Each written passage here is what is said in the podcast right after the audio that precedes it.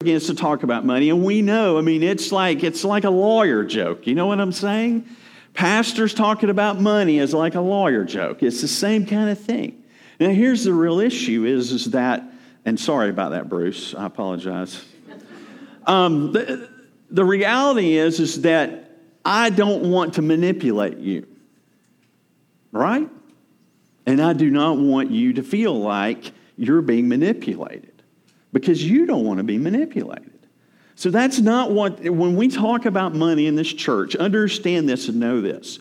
We talk about it from the Scriptures as we bring this up. If you ever hear me or any leadership in this church talk about money in an unbiblical way, we want to know. We want to hear about it. And we want to be corrected because we should never do that. Now, this is not about that, but this is about seriously looking at our hearts before the Lord. Seriously looking at our time and our talents and using our spiritual gifts before the Lord. These things are important as we are, as we talked about last week, as we are salt and light in the community. We have to remember that we're not only salt and light to those out there, we're salt and light to each other. And so we need that. And so that's why we're talking about these things. And that's why we've designated this time of year to do that. And not that we wouldn't speak about money any other course of the year, especially if it comes in a passage. But we specifically want to do this so that we have a time to really think about and to wrestle with and to look at ourselves and to take an evaluation of our lives before the Lord and looking at His Word. So that's what this is about. Now, as we come to the text today, when it comes to giving, God's people should desire God's desires. And again, to understand that, we need to be in His Word. So as we consider this text today, we're going to learn some key biblical points about our giving when it comes to, again, our time, our talents, and our treasures. So we're going to see, number one, biblical cheerful giving flows out of a whole heart. And then number two, biblical cheerful giving brings His people great joy. So let's look at our first point. Biblical cheerful giving flows out of the whole heart. If you look back at 1 Chronicles here, verse 9, in chapter 29, verse 9, it says, the people rejoiced because of what? Because they had given willingly, for with a whole heart they had offered freely. Now, did you hear the emphasis there? They gave willingly with a whole heart, and if we take that to the New Testament, it's a cheerful heart that they had offered freely.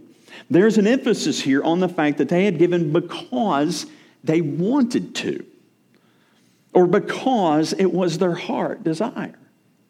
To see an example of this, and it's all about David here in this, this book. It's about his history as king.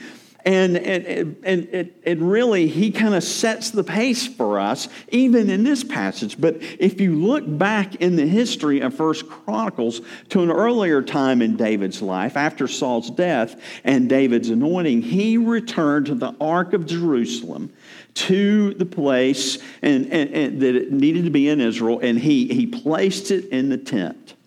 And it is here that you begin to see David's heart exposed before the Lord. He had a loving heart for the Lord and a desire to see the people of God worship their God in a place that was more permanent, a place that you could point to and say, hey, there's where we go and worship the Lord. Here is where He is.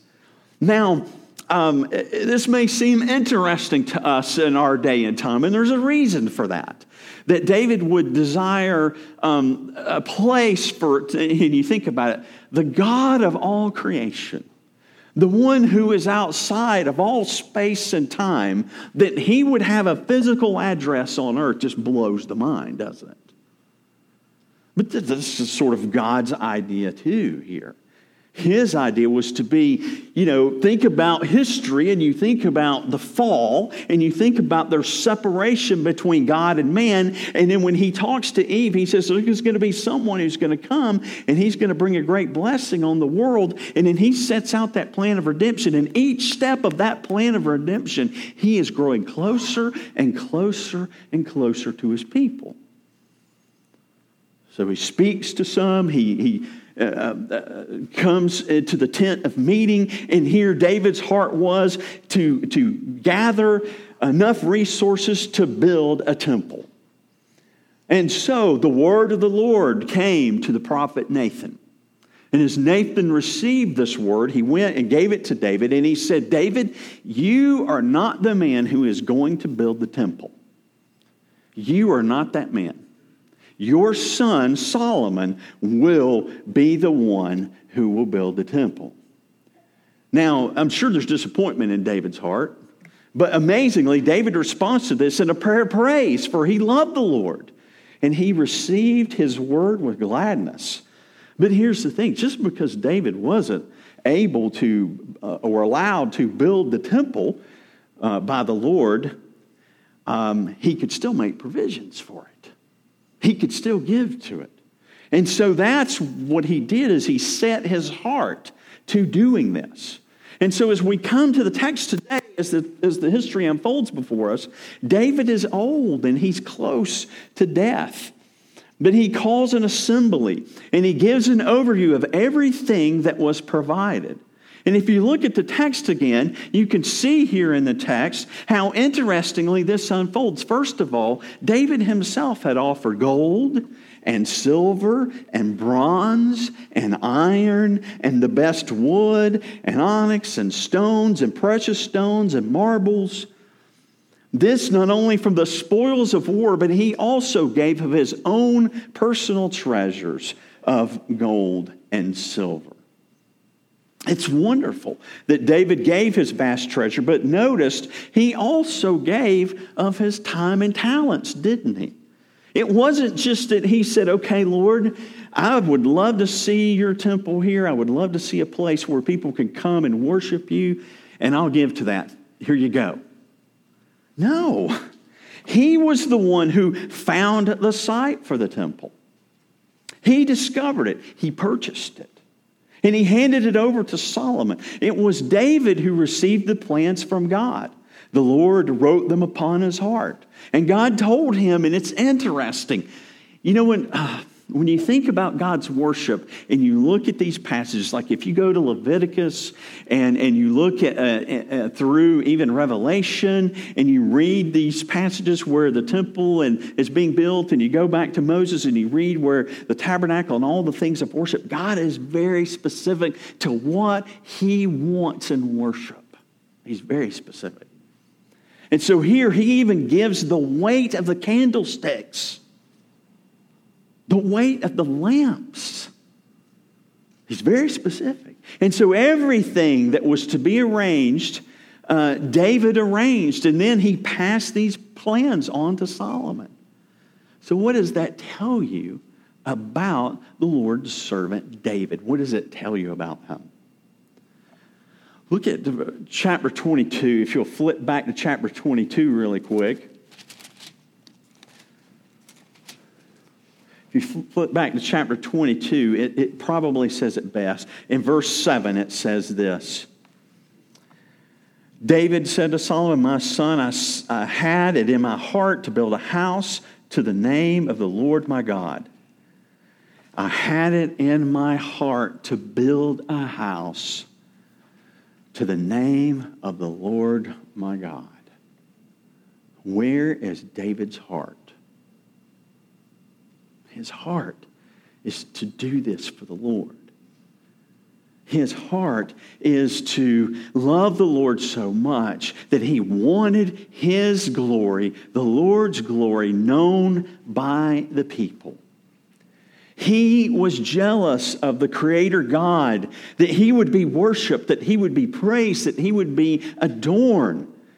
And now in his old age, right before he's about to die, he gave an earnest charge to all. He charged Solomon. He charged the leaders. He charged the people to carry out the work of building the temple for the glory of God.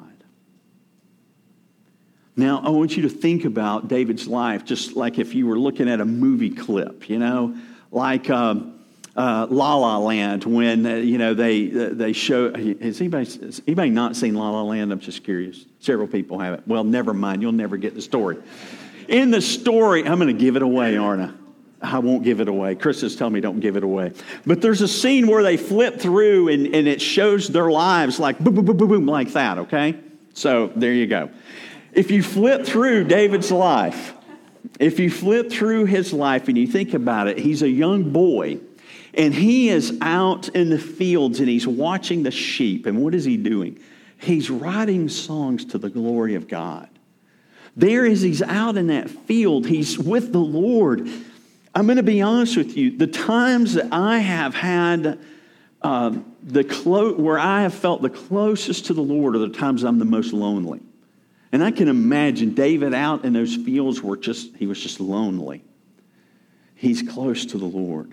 And then after that, he fights this giant. And then he struggles with King Saul. And he's wrestling with his sins. And then you see it unfold. David had a troubled life. And so you see that. And he's at this point in the last days of his life. And in all of this time, his heart is filled with true affections for the Lord and giving and in service to Him. Isn't it beautiful? I mean, David is a sinner. You know, this is, again, like we talked about last week. This is the world as best as I remember it. It's a messy place. But in all that mess and in all that glory and in all those good things he did, those good works and all that stuff, and in that innocent heart of his, he has desired all his life to praise the Lord, to give Him glory. And so what we see here in David is essentially a whole self, a whole heart, a whole life given cheerfully to God. And so as we hold that mirror up to ourselves, knowing that he's imperfect, and not saying, hey, be like David, but no, have a heart like David. If we were to reflect into our hearts just a little bit, I wonder what it would look like if we took an inventory of our lives. Could we say, along with David, that our affections are inclined to the Lord?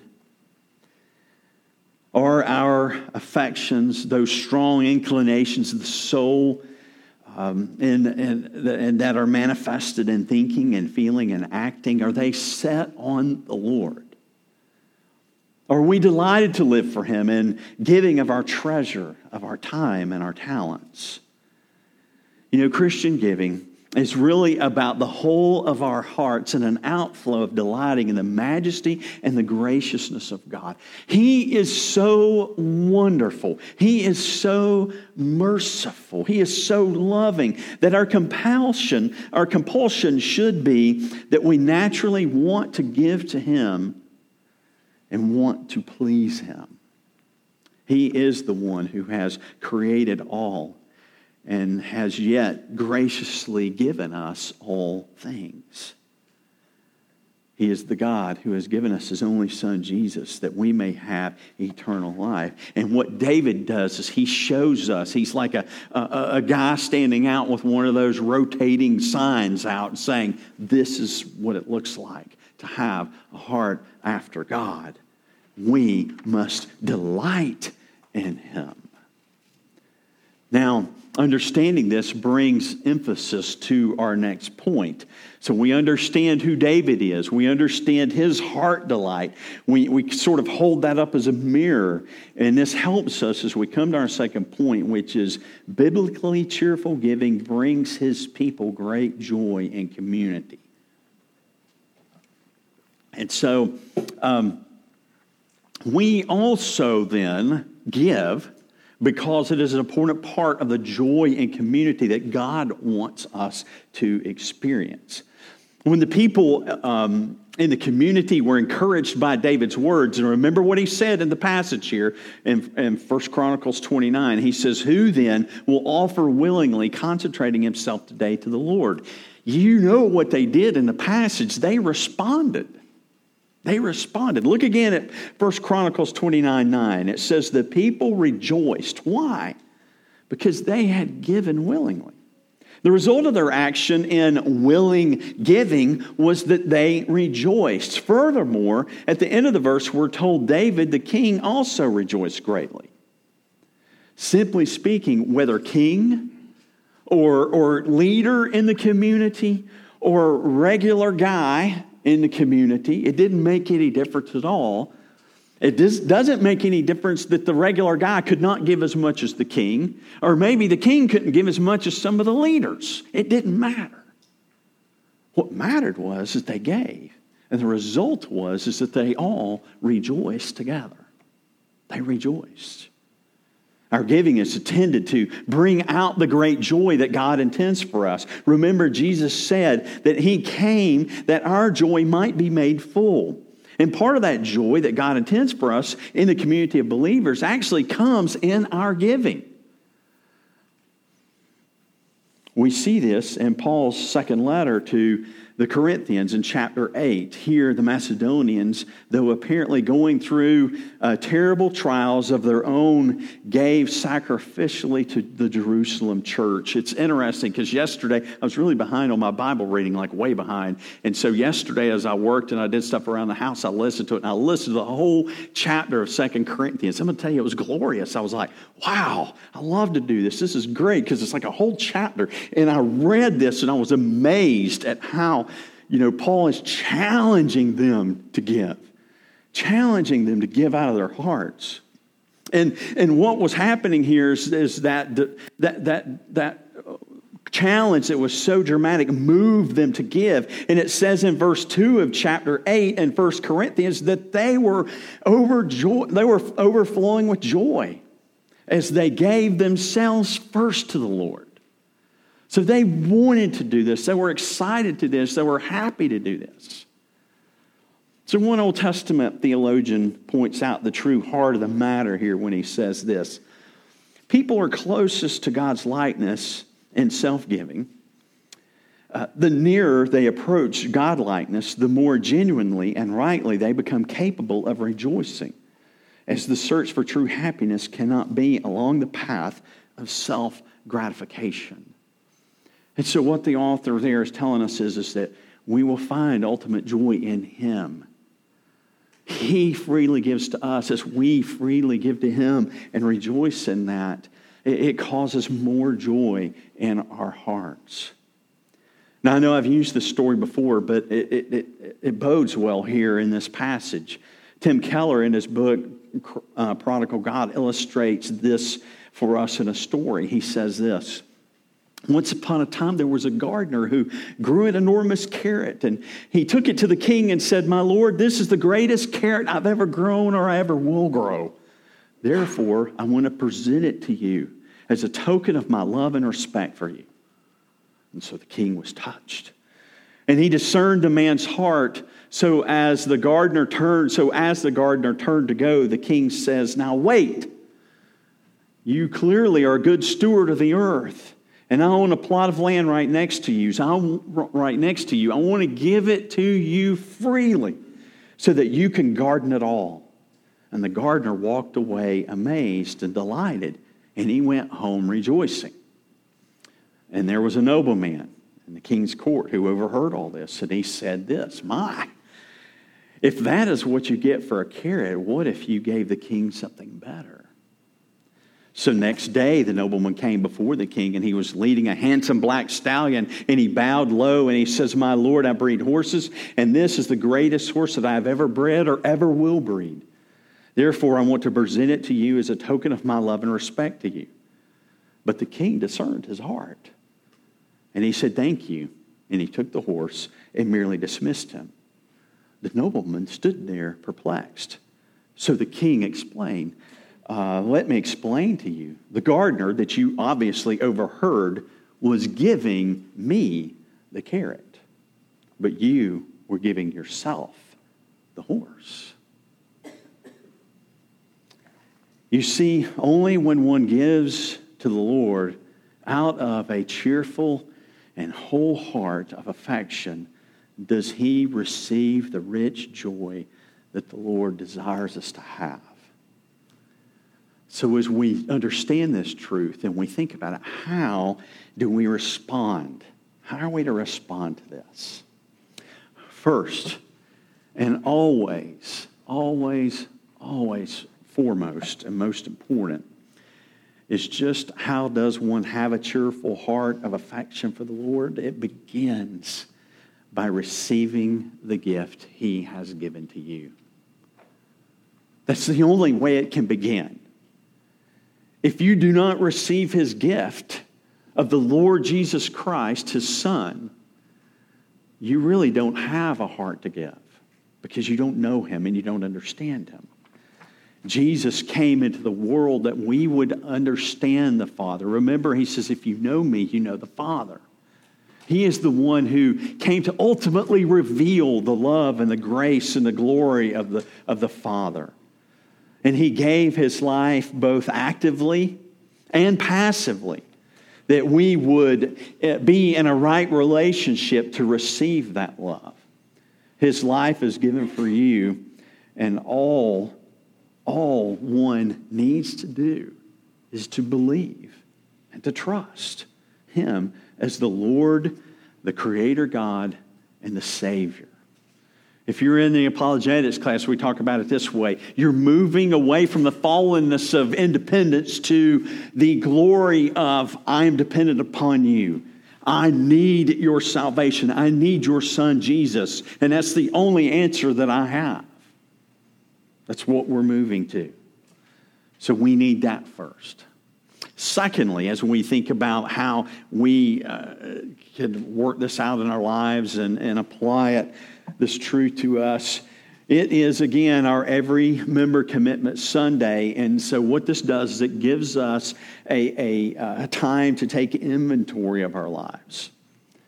You know, every one of us, every one here has been given special gifts of time.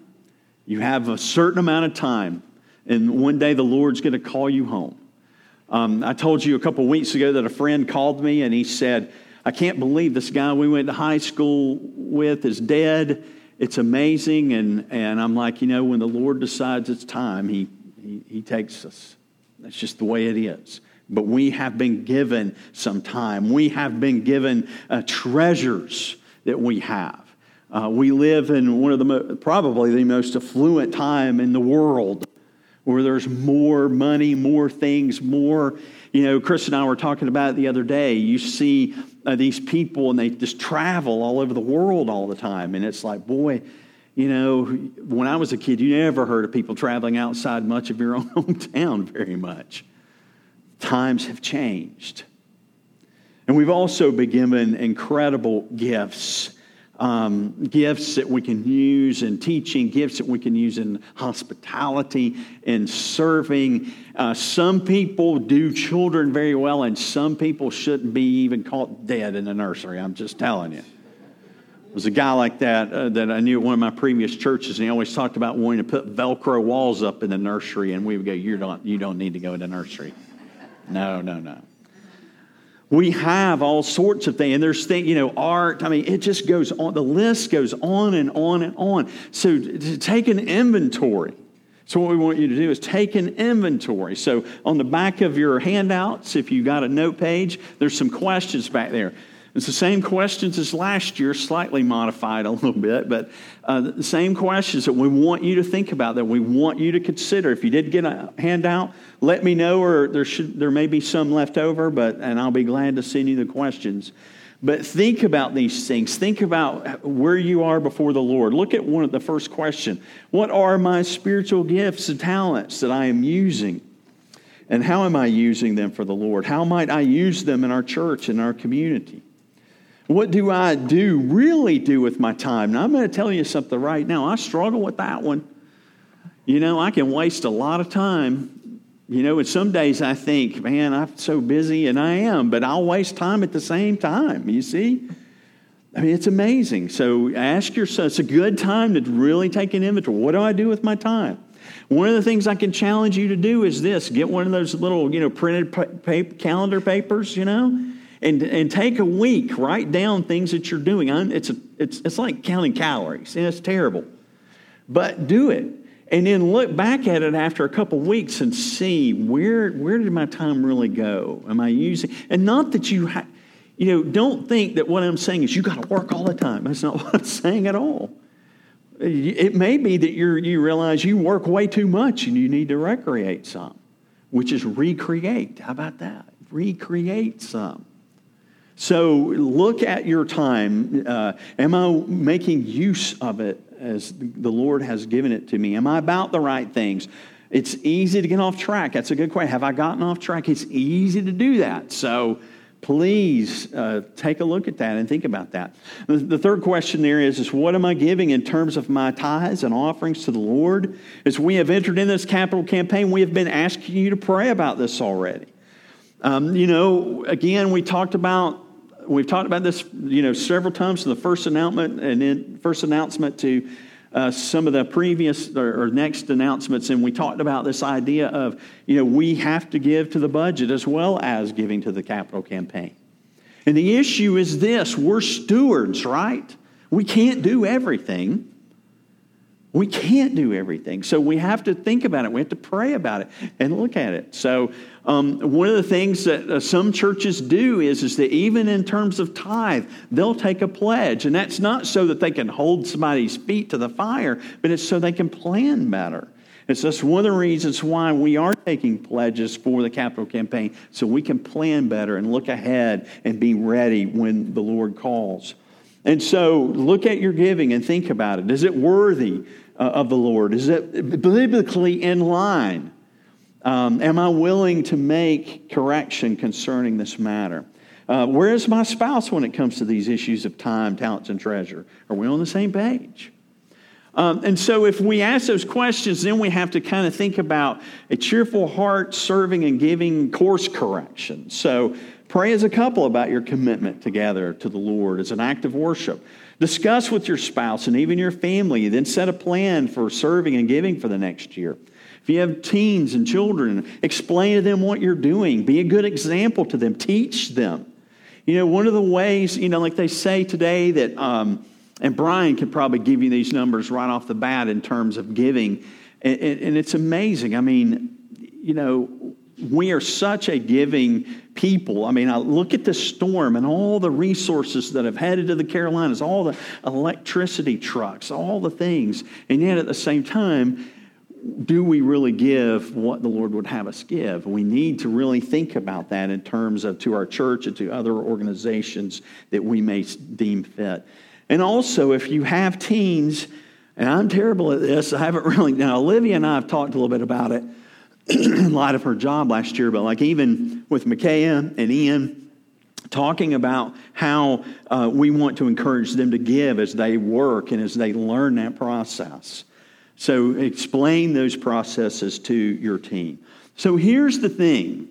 You may be saying to yourself, Patrick, that's a great passage for us, but David was building a temple. Are you saying that we're building a temple, that we're looking for a temple for Christ Community Church to be in? No, I'm not. Why would I say it that way? Because Jesus is building a temple today, right now, that makes the first temple of David and Solomon pale in glory. What is that temple? He is building a temple of a new humanity. Hearts won by the gospel of grace, bought by the blood of Jesus, and saved by his sovereign mercy. Biblically speaking, we are the temple of God, each and every one of us. Jesus lives in our hearts. That's why from last week we can be salt and light in the world. It's the only way we can be salt and light in the world. And so, brothers and sisters in Christ, finally today we have an opportunity to be part of supporting His cause to make a seat at the table for others to know Christ and to make Him known in community and to community. So we do this by connecting with one another, connecting with others. We do this by serving. We do this by inviting people to church. We do this by giving. And so what this passage calls us to do is to do all these things cheerfully and with a whole heart, with a whole self, to the praise and glory of God. Let's pray.